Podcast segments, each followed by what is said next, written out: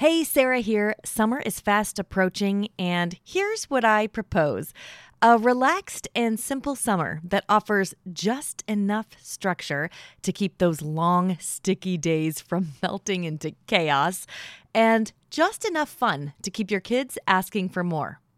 Also, fairy tales. Lots of fairy tales. I'm teaching a free workshop called three simple steps to a fairy tale summer, and I would love for you to join me. Save your free seat at the workshop by texting the word fairy tale, all one word, to the number 33777. See you there.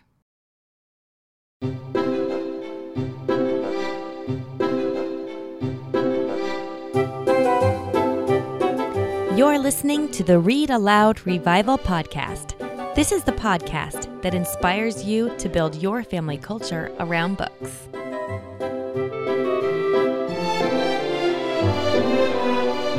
Hello, hello, Sarah Mackenzie here. This is episode 39 of the Read Aloud Revival. So glad you're here. Today we're going to talk about something we get asked about a lot at the Read Aloud Revival reading aloud with special needs kids. So many of you have special needs children or struggling students and want some help living out this read aloud lifestyle with them. So I asked Cheryl Swope, the author of Simply Classical, A Beautiful Education for Every Child, to come onto the show and chat with me about just that. Now, most of you know I'm not super techie. Usually that's not a problem because, you know, I have a team that helps me and we kind of clean things up when I make a mess. But unfortunately, Sometimes I make blunders. This interview ended up being kind of a blunder in two ways. The first time we tried to record it, I had to reschedule because I had a terrible case of laryngitis and literally couldn't speak. Cheryl was so gracious and rescheduled with me. And then when we actually recorded the interview, I had forgotten to test that my podcasting mic was hooked up. So the entire interview was recorded with my computer mic. All that means for you is that it's just not as smooth of a listening experience as you're used to here on the Read Aloud Revival. We have a very high bar for quality, and unfortunately, this interview just doesn't quite meet my hopes for the smoothness of your listening experience. But the interview was too good not to share, so I'm publishing it anyway, knowing that the content of this episode is so good, it will trump the mechanical sound of the computer mic. If you have not done it yet, go to readaloudrevival.com and sign up for the email updates there. I'll send you a note every time there's a brand new podcast available, as well as lots of other stuff. We have so many other good things happening around the Read Aloud Revival that don't always make it into the podcasts. And so if you want to know everything that's going on in this community, we have well over 22,000 regular listeners. If you want to be a part of that, make sure that you sign up so that you know when things are happening. Just go to readaloudrevival.com and you'll see a place for you to pop your email into the page. It's simple as that. Okay, let's find out what Cheryl Swope has to say to us today about reading aloud with special needs and struggling students.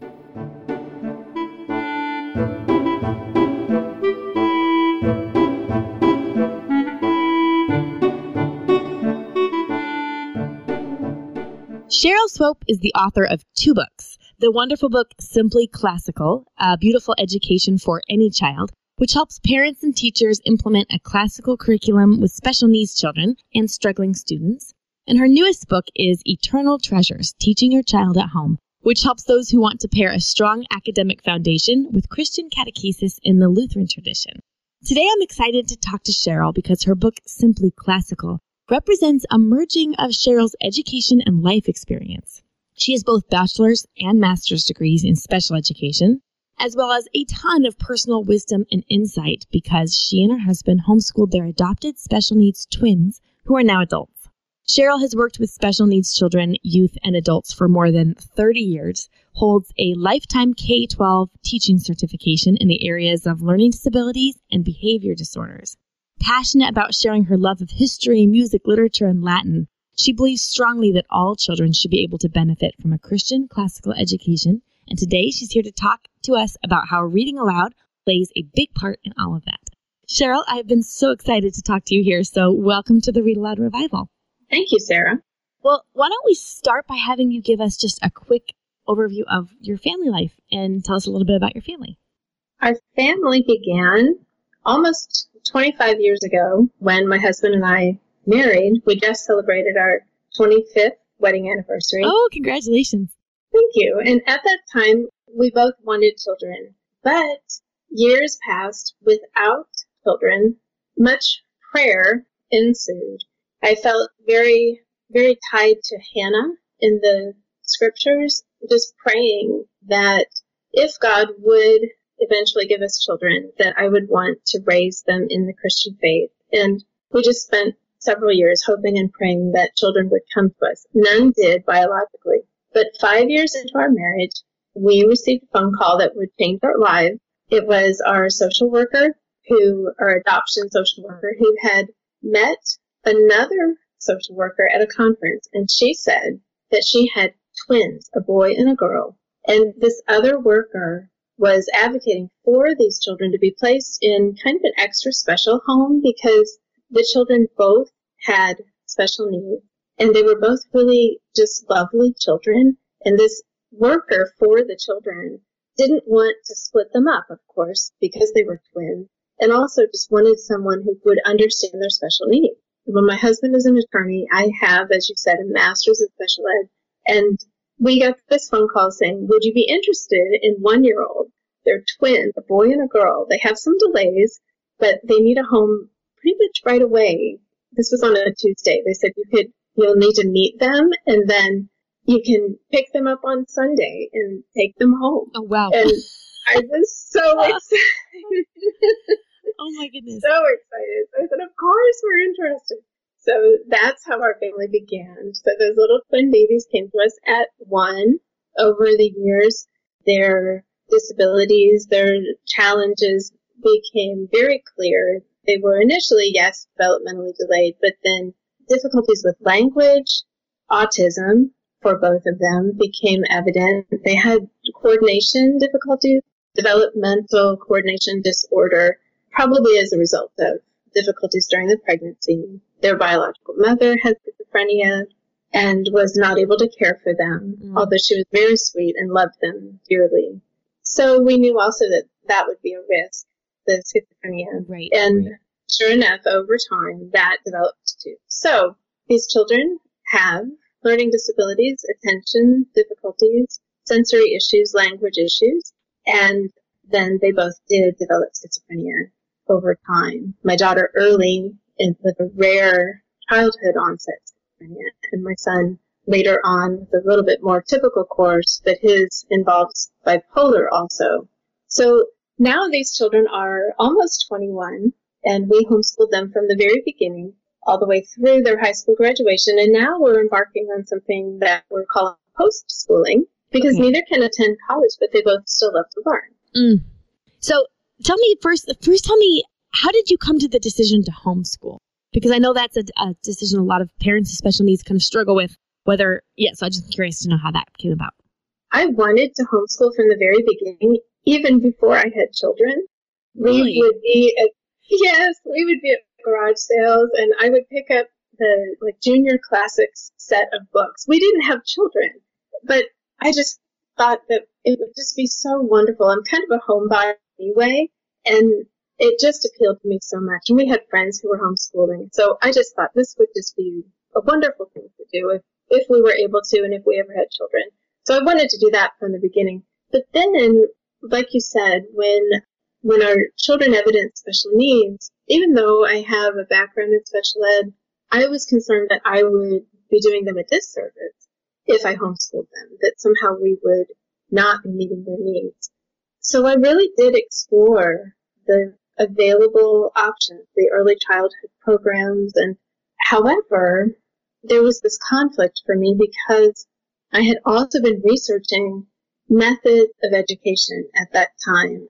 So for me, all of this kind of came together at a time when I was understanding that the progressive, so-called, methods that I had been taught and experienced failure in teaching myself, mm-hmm.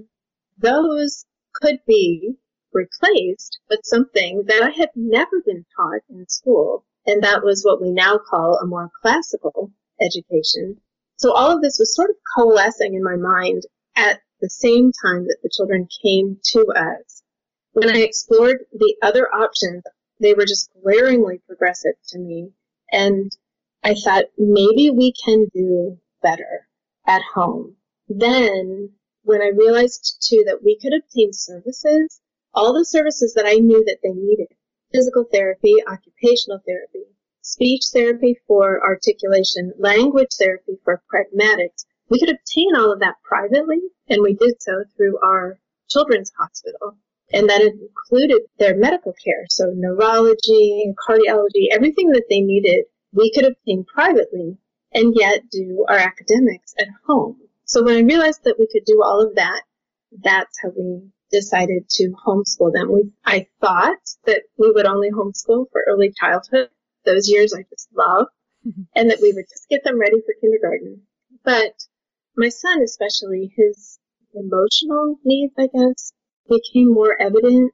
And we realized that they really needed the nurturing of homeschooling in addition to that one-on-one with academics and the classical approach and the integration of their therapies into that. Right, right. So that's, that's right. So that sounds very we, holistic. Like it was meeting all of these needs of these children, like this the whole child, instead of sort of segmenting, you know, their needs by specialists or something. You were meeting specialists, but it just seems like because you were the the one kind of coordinating all of it was able to be done in a really holistic way. That's what it sounds like to me.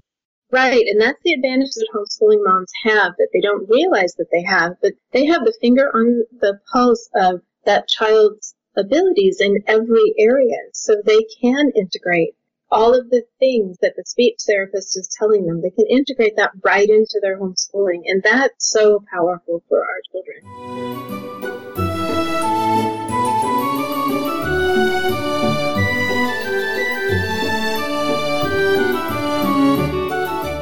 Okay, well, when, you and I are speaking at homeschool conventions all over the country, I look over at your table and you always have this line of people wanting to talk to you. There's just this really big need for your book, Simply Classical, and parents of special needs kids who are homeschooling to get some support from someone who's been there and done that. So tell us a little bit more about how Simply Classical came about because at the time you wrote it, there weren't really a lot of resources available for parents of kids with special needs who wanted to provide their children with a classical education, right? You are right. And before I answer that question, I do want to say that we have support 24 7 right now because those long lines at conventions are so, they're so fleeting. We can only see so many people. So our online support is a discussion forum for parents of children with special needs, and it's just called simplyclassical.com. So at simplyclassical.com, you can sign in and register, or you can post questions, you can just read, you can visit whenever you have a problem, or if you just want to go there and know that there are so many other moms in the trenches doing the very same things that you are doing. So that's I just want to mention that because that Good, is, I'm so glad you did. And we'll make sure we link to that in the show notes too. So if you're listening to this podcast while you're folding laundry or in the car or walking the dog or the baby, don't worry, just visit the show notes to this episode, which I'll give you at the end of the episode, and uh, you'll be able to find that really easily. But it's also just simplyclassical.com. Is that right, Cheryl? Yes, simplyclassical.com. That's our discussion forum for ongoing support beyond conferences and beyond the book, even. Okay, so how did the book come about? That's your question? Yeah. Okay. The book itself came about as I began to, to teach my children and I saw the efficacy of a classical education for children with special needs. And I really had not experienced this in any conventions that I had gone to or even searches on Google. I would search classical education, special needs.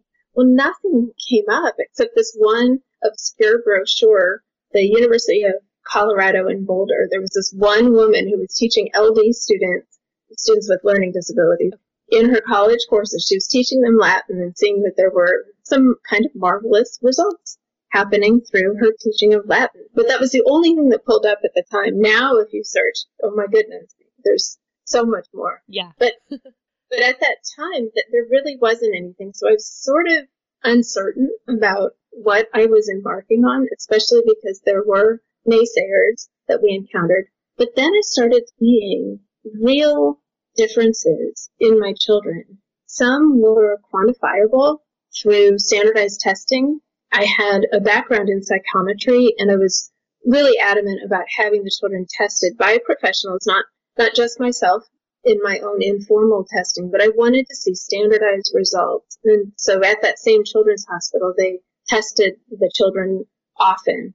So we saw quantifiable results, which I'll mention in a moment. And then also sort of what I call immeasurable results in terms of changes in contentment and courage, kind of virtues that just can't be taught through, as you said, kind of a segmented character education.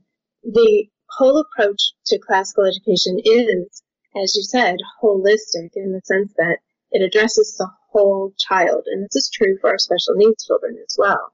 So I started seeing those sorts of impacts, especially on my son. And it made me think that we needed to, to share this with other people. The quantifiable result that really got my attention the most was with my daughter. She started at age three with receptive language score. That means the language that she could understand. She started with a sixth percentile score at age three, meaning that very few children would have scored more poorly than she did on the amount of language that she understood, her vocabulary. That was at, age three. Well, then we were teaching Latin roots, Greek roots, and we began formal Latin studies. By fifth grade, she tested on the completely other end of the bell curve. She scored a standard score of 130. 100 is average. 130 placed her in the gifted range in vocabulary. Wow. so this got my attention and it made me think at that time, right around when, when they were 11, that this really needed to be told beyond our little house. Also, I had, this is really important to understand, and I explain this in Simply Classical, but I had really failed as a teacher teaching progressive method. Things like just spell it any way you want to spell it and, oh, just guess at the word. I had failed in those methods. So I knew that this was not because of me, but this is because of the efficacy of classical education. So as this was coming to my attention, that this was really something powerful that we were doing, we continued. And about age 16, my daughter began writing poetry. So this child who had this really marked semantic pragmatic language disorder began writing her own beautiful, poignant poetry. And when she was about 16, she said to me, Mom, I want my story to help other children like me. Wow. Well, I knew that she couldn't give that story a voice. So my husband got his, his best Darth Vader imitation on. He said to me, It is your destiny. so I've always loved to write. And I thought, okay, I, I really do need to write this all down. And I thought, Sarah, that when I wrote the book, that that would tell the story. We would close the book, and I would go on to oh, baking oh, and Weren't you surprised? yes. So it turned out that she she was right that her story could help other children, and Memoria Press embraced the book from the beginning. And I just love Cheryl Lowe who was the head of Memoria Press, and I've admired her for years. We taught Latin from Latina Christiana, her Latin program. Yeah. Mm-hmm. In our in our own home school. So not only did they embrace the book and publish it, but the curriculum director said, "Could we do a curriculum for children just with special needs?" I said, "I think we could." And we we got together. We spent several days together in Louisville at their office, and we kind of brainstormed and that's how then the Simply Classical curriculum was born. Well, I have to tell and our then, listeners because that curriculum, literally at these conferences, these women just flock to this curriculum and they'll come back over to where I'm at and talk about, talk to me about how your curriculum and the things you're teaching them about teaching their own special needs children is just revolutionizing their family life or changing their homeschool. And so I had to, of course, I had to wander over and meet you, of course, and um, peek at your curriculum. And I was so excited because these baskets crammed full of wonderful, like the best literature, the best books, the best picture books, the best. Oh my goodness, so good. So I was so excited. I thought I have got to take a closer look at this. This looks amazing.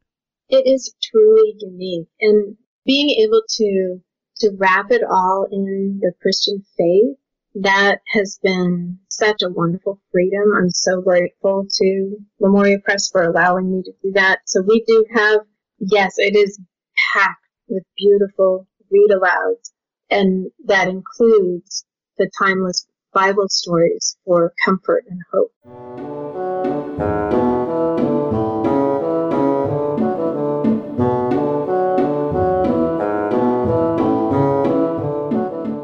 What part does reading aloud, well, I guess what part did reading aloud play in your homeschool? I know you've said before that you read most literature to your kids out loud. So, talk to me a little bit about the benefits of that, especially as it pertains to your special needs children. We started very young. In fact, we have this picture of my son when he was just a, a little boy. I think it was the first day, and my husband and I were so exhausted that first day when they came to us because families swarmed around with, with the huge video cameras and in that day they were enormous. Yeah. And, and um, oh it was just an exhausting exhilarating day. And, but that night my husband had this little board book and he he's reading to our son that very first night. And we had turned our home library into their nursery. So books were already something that my husband and I loved ourselves, thanks to a lot of good teachers we had. But from the very beginning, we read to them.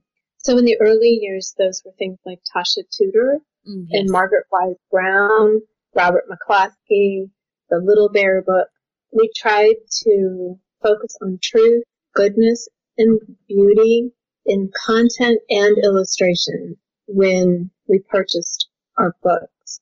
And like so many homeschooling parents, that just continued in a very natural, organic way through our homeschooling, just continuing with more advanced stories, but with that same theme of trying to select the best. Partly what we were doing at the time and without knowing it is that we were cultivating a sense of the right use of leisure and a good use of leisure.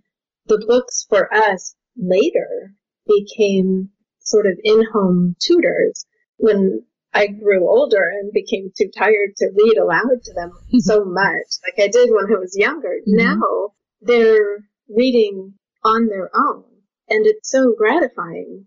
The the whole process. I kind of skipped a whole few years in there, but jumping forward, I just think last night my my son was telling me I want to read the Epic of Gilgamesh next, but I can't decide if I should start that or the Aeneid because I read Homer and the Iliad. oh, that's too funny. Oh my goodness. We never, never, never would have guessed that that was how this would all pan out. But we just, we really limited videos. I cannot emphasize that enough that limit those screens. I mean, eliminate if you can, but definitely limit the screens because then books become the focus for leisure and also for academics, but they become a real treat when the screens are minimized. But uh, we were just talking last night, my husband and I, about the read aloud when I was thinking about talking with you. We remember Little Britches as kind of the big turning point for us as a family. I think it was because it was the first time my husband and I cried while we were reading. those stories were so wonderful. We must have read six of those together as a family. Wow. And he then my husband is never one to follow lesson plans or teach a subject. Some dads do, and that's great. My husband's just not wired that way. Yeah. But kind of from that point on, he took over reading aloud.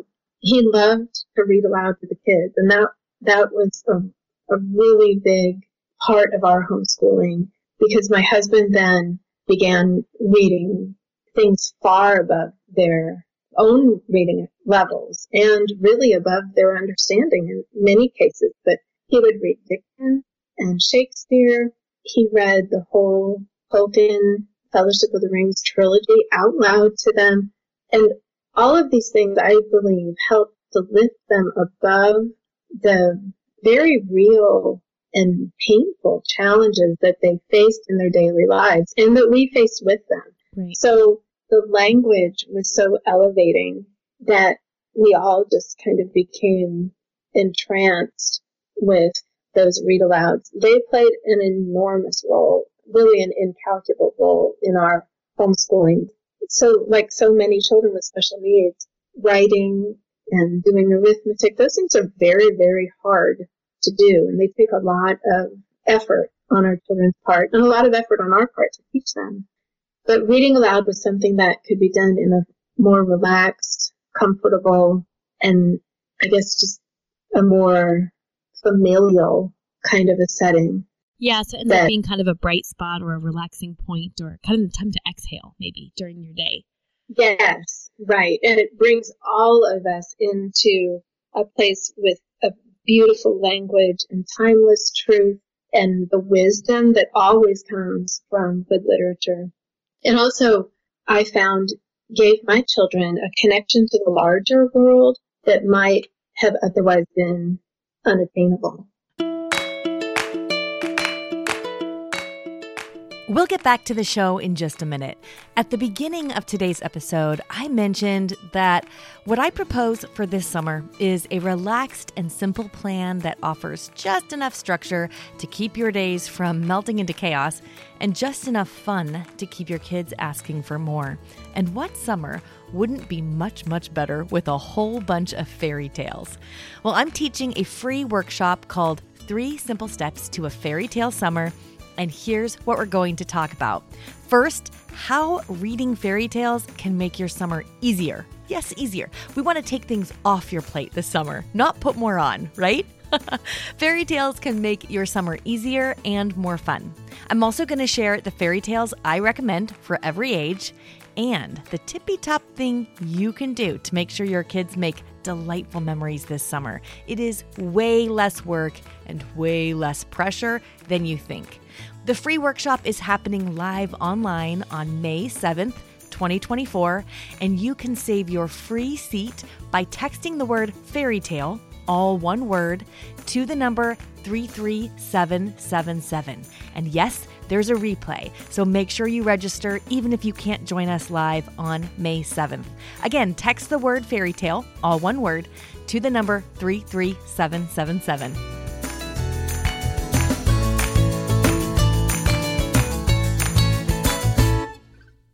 Okay, so tell me about choosing books then for to read aloud with your kids. I know a lot of book lists are based on age, you know, for kids who are 8 to 12 or whatever.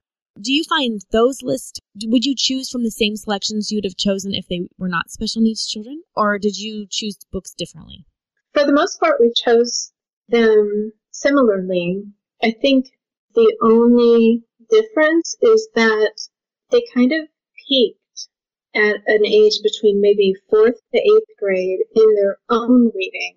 So what I had to do for this wasn't just for read alouds, but for their own reading. I had to really find a large expanse of books at that fourth to eighth grade level where many children would go on to ninth to 12th or beyond. Even though my son is reading and my daughter, they're both reading things that are more advanced than I read when I was their age. In fact, they've read books that I have never read. I've never read the Epic of Gilgamesh. Neither Not yet. Neither have I. My son has started it, but I love that. I just love that. And he'll often say, Mom, you have to read this book. And, and so I will start it, but I read so much more slowly than he does. Mm-hmm. So even though they can read things at that level for schooling purposes in terms of comprehension and literary analysis, things like that, we had to keep things at that fourth to eighth grade level a lot. Okay. So in Simply Classical, we included book lists and we spent an enormous amount of time on trying to find good books at that level because that is the level where a lot of our children kind of hit a ceiling and we don't want them to stop reading. So they need to have many good books. So in, in the book, Simply Classical, we include book lists that start with infancy and keep going. And in a sense, I like to say that it's sequential but ungraded. Okay. So whenever you can move forward, just do And then if you need a lot of books, both of my kids hand-picked books. Michelle picked books for girls and Michael for boys, and those lists are in Simply Classical too.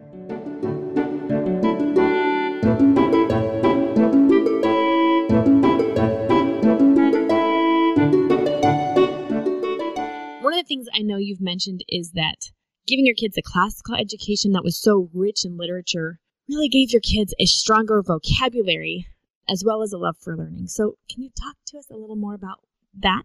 Yes. That I think was was evidenced in that example that I gave with her her test scores for vocabulary, but also their ability to communicate with adults was enhanced by the vocabulary that they found in literature.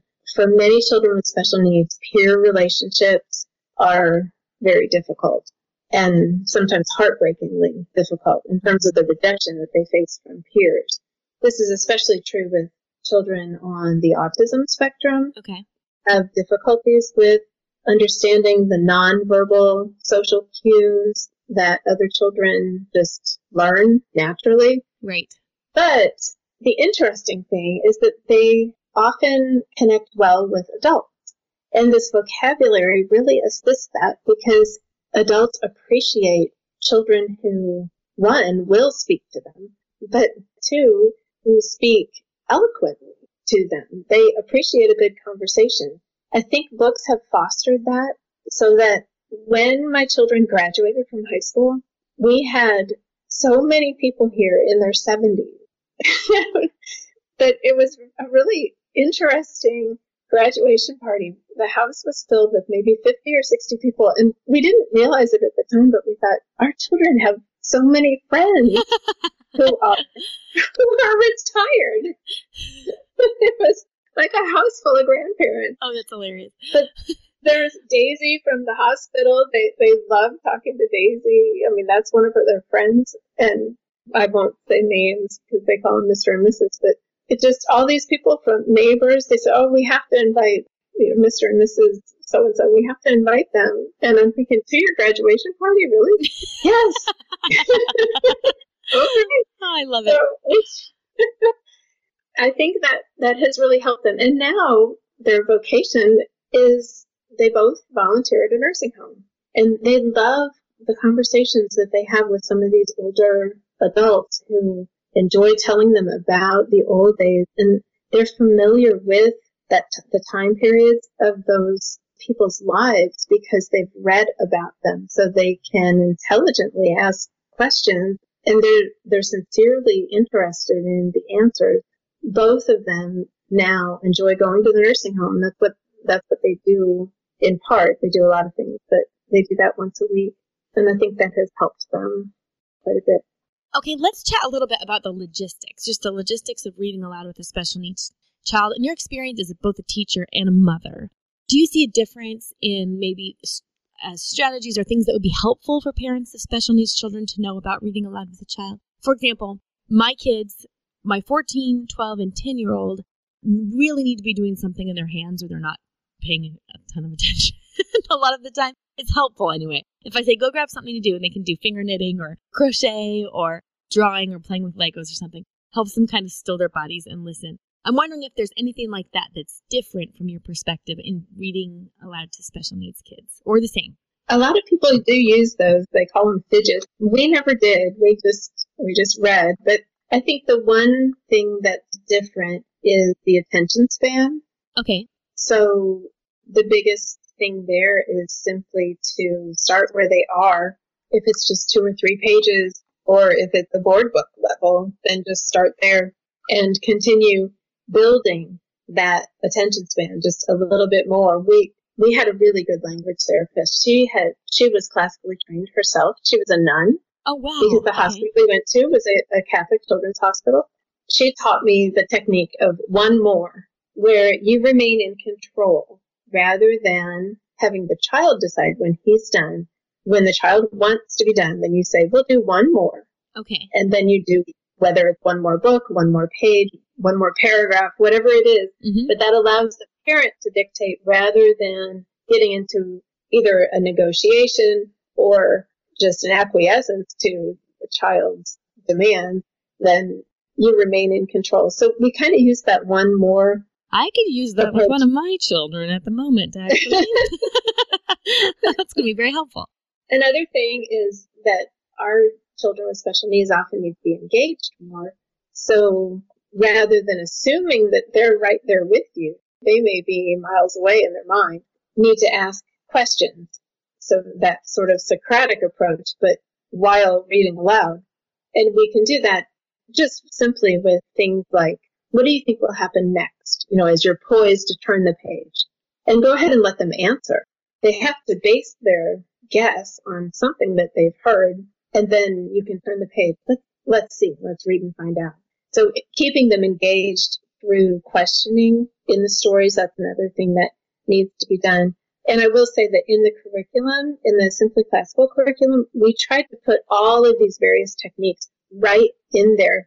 In fact, we have some people who are using regular Memoria Press products, the regular core curriculum. Mm-hmm. They're buying the Simply Classical curriculum guides those lesson plans because they love to have those little tips too. So I think in a way they're things that would help any child. It's just that our children really need them. Oh, I'm really glad you mentioned that because one of the things I heard over and over and over from homeschooling parents of all stripes all year long online, we, we saw them in some of our blog comments and we would talk about just different methods of classical homeschooling or whatever, is that Simply Classical has strategies that are useful for all children. And if your children aren't you know, technically special need have special needs, eh, but they're struggling learners, Simply Classical is a really useful book to help the parent figure out strategies and ideas. I know you talk about how to take resources that are out there, curriculum, and adapt them to meet your kids' needs and meet them where they are, which I think is so helpful for parents, regardless of the developmental level of their child, just meeting them where they're at and helping them get to the next step. Right, exactly.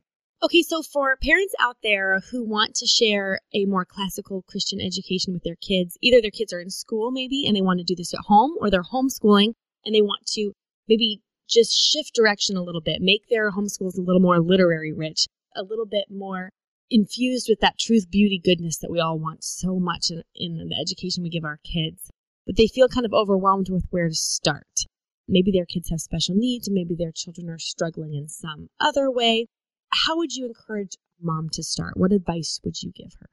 We really tailor our advice and suggestions to the family. So I would just reiterate that there's this free forum, the simplyclassical.com forum that a parent can go to and ask a question because it really is so different for the different scenarios in families, whether they have one child or six children or yeah three with special needs, or a child might be blind, or a child might have auditory processing difficulties. It's all it's all very individualized. But the one thing that everyone can do is just start with picking up a good book, turning off the television. Yep.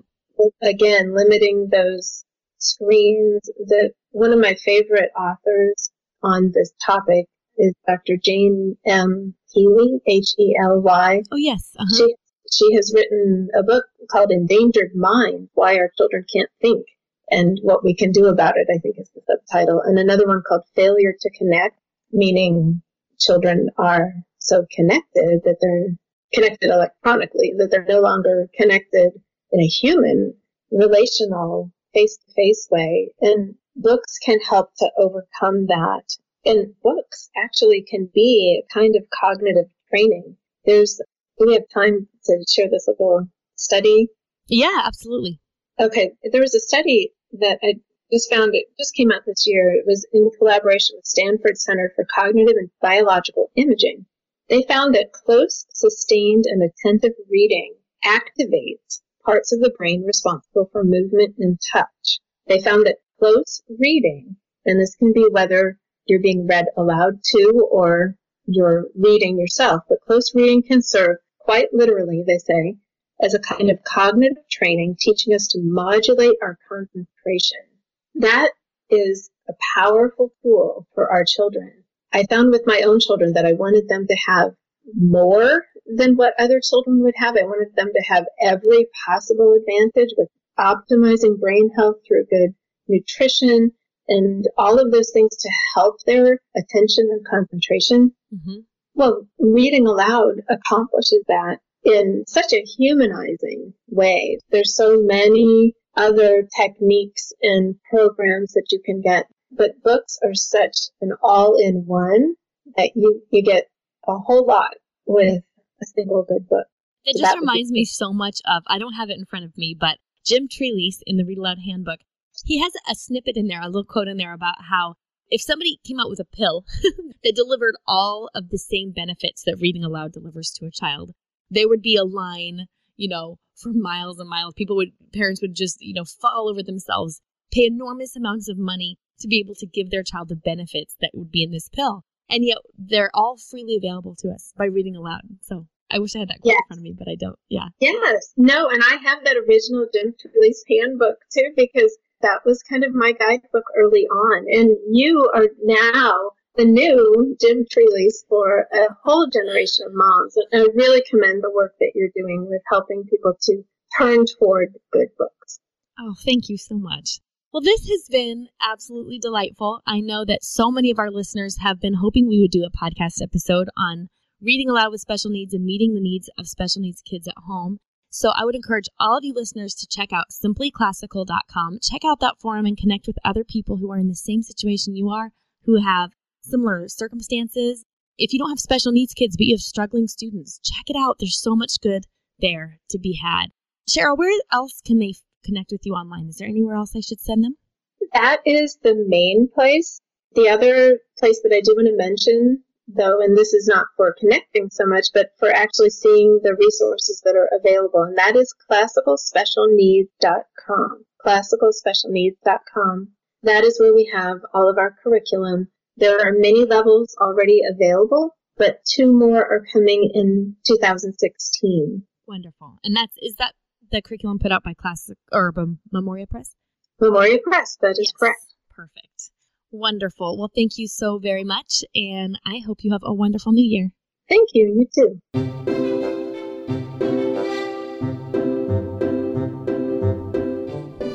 Now it's time for Let the Kids Speak. This is my favorite part of the podcast, where kids tell us about their favorite stories that have been read aloud to them. Hi, my name is Nathan. I like pout pout fish. He goes to school and gets lost. Hi, my name is Grace. I am eight years old and I live in Leo, Indiana. My favorite read aloud is The Story of Dr. Doodle by Hugh Lofting. I would highly recommend this book because there are lots of different animals and excitement. My favorite part is in the beginning, the book tells you that Dr. Dolittle's sister was so annoyed with all the animals that the doctor had she moved out. Dr. Dolittle learned to speak to animals with the help of his pet parrot Polynesia. He is smart, kind, and manages to find his way through many adventures. Hello, my name's Ali Pandolfo, and I live in Omaha, Nebraska. And my favorite book is Laura because she wrote, and the reason why I like that story so much is because she writes a story about her life and it's a nice story. What's the name of the book? Little House on the Prairie. And my other favorite is Charlotte's Web because it's another book about a farm. My favorite books are it's Charlotte's Web and Trumpet of the Swan. The reason why I like Trumpet of the Swan, birds. I like birds. And what's your name? Joshua Pandolfo. And where do you live? Omaha, Nebraska. Hi, my name is Josiah. I am nine years old and I am from Washington. One of my favorite books is a book called Encyclopedia Brown. It's about this boy who tries to solve um, mysteries, and you can also follow along and solve the mystery too. Hi, my name is Sanjay. I'm four years old, and my favorite book and I'm from Washington, and my favorite book is The Bad Case of Stripes. By David Shannon, right? By David Shannon. And why do you like that book? Because he was trying to find the perfect costume. Oh, and did she get stripes all over? She put it on, and then She had so stripes all over her. We don't have to read it, but what did did you like the story? Yeah, Why do you like the story? because old lady got back up those beans and dropped them in her mouth. And, Yes. and then she turned into a human. All right, good job. Kids, I love your book recommendations and your insights into why you love those books so much. If your kids want to record a message to be aired on the show, head to readaloudrevival.com and scroll to the bottom of the page. It's super easy to leave a message, and we are very happy to edit and clean up those messages. So if you have a child who needs prompting or coaching as they leave messages, great! We can't wait to hear from them. That's readaloudrevival.com. Scroll on down to the bottom. Don't forget that show notes for today's show are at readaloudrevival.com. Just click on episode 39 to get to those. Until next time, go build your family culture around books.